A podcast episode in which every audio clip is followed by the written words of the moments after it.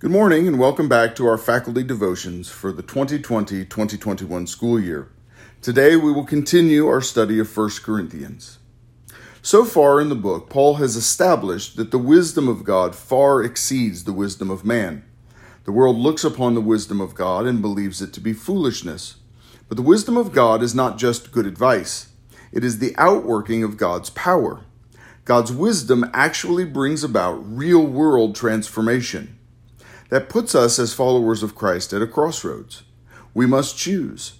Will we embrace the wisdom and power of God, or will we be lured by the supposed wisdom and power of the age?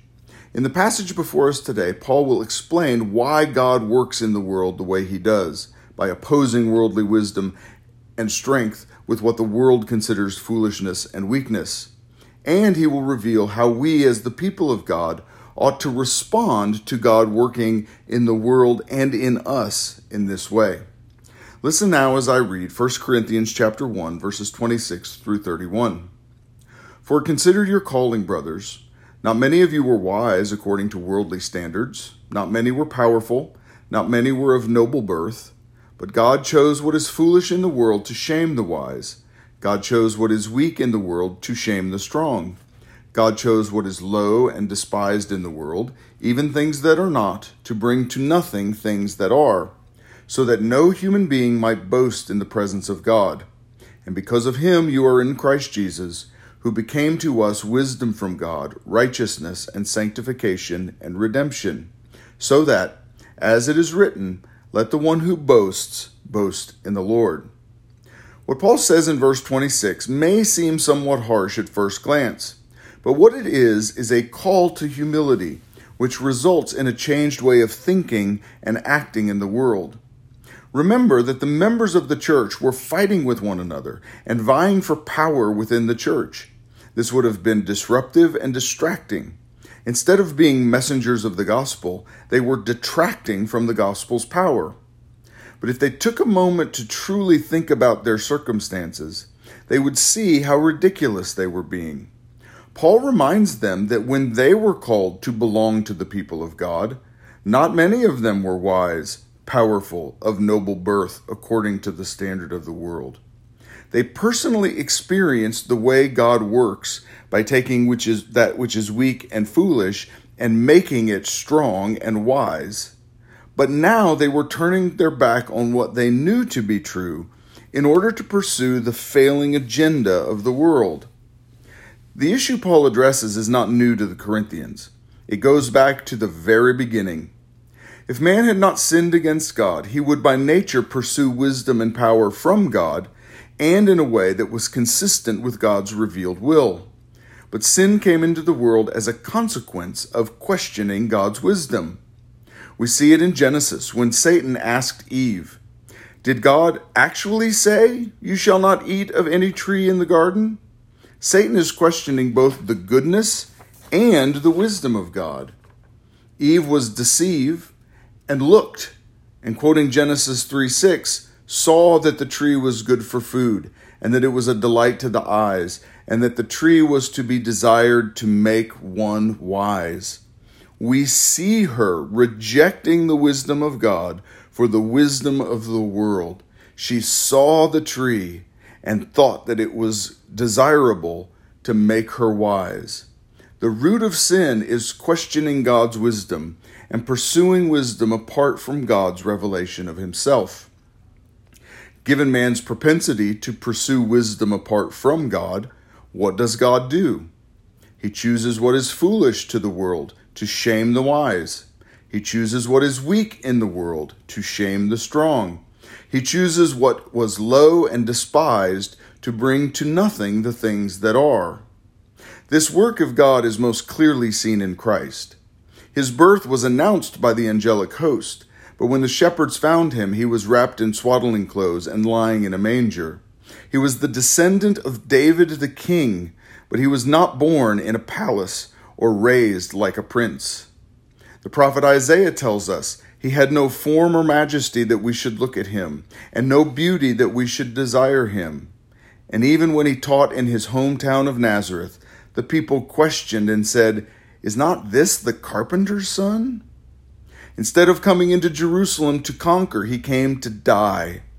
Jesus was the epitome of Paul's description of how God now works in the world. But that work did not end with the coming of Christ. It continues now in us and through the people of God. Paul wanted the church to embrace these means as the true manifestation of God's wisdom and power. Why does God do it this way? Paul tells us, so that no human may boast in the presence of God. The Westminster Confession of Faith reminds us that man was created to glorify and enjoy God forever. It is what God is worthy of, and it is what is best for us. When we stray from the wisdom of God, we lose that fellowship with God that was won for us on the cross. Nothing man has to offer deserves the praise only God deserves.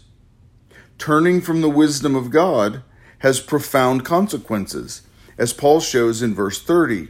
Because of God, we have been united to Christ, given wisdom from God, righteousness, sanctification, and redemption.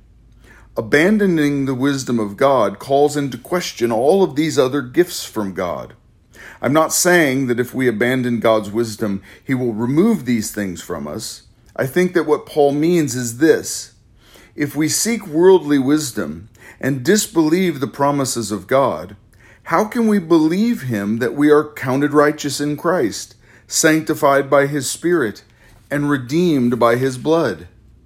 When we embrace His wisdom and these good gifts, we are humbled by His goodness, and then we respond the way we ought, which is what Paul ends with in verse 31, quoting from Jeremiah chapter 9 Let the one who boasts boast in the Lord.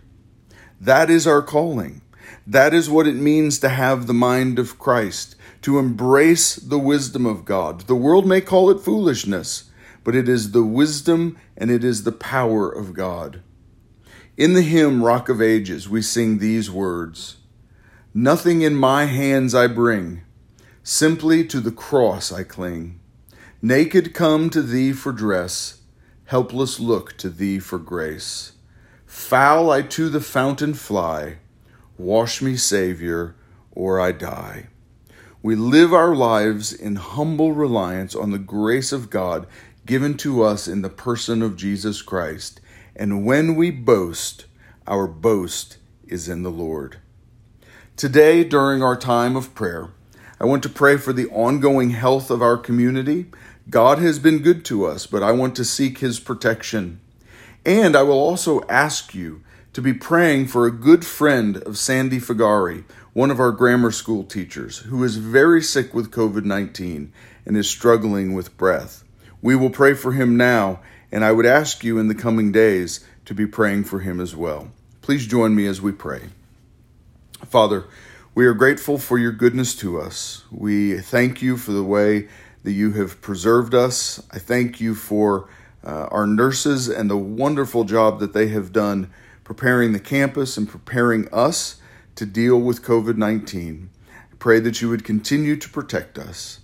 And Father, I pray for this man, this friend of Sandy's. I pray that you would bring healing to his body. I pray that you would put breath in his lungs. I pray that he would recover very, very quickly. I pray your hand would be upon him and you would bless him. Father, again, we are grateful for every good and perfect gift that you give to us in the person of your Son, the Lord Jesus Christ.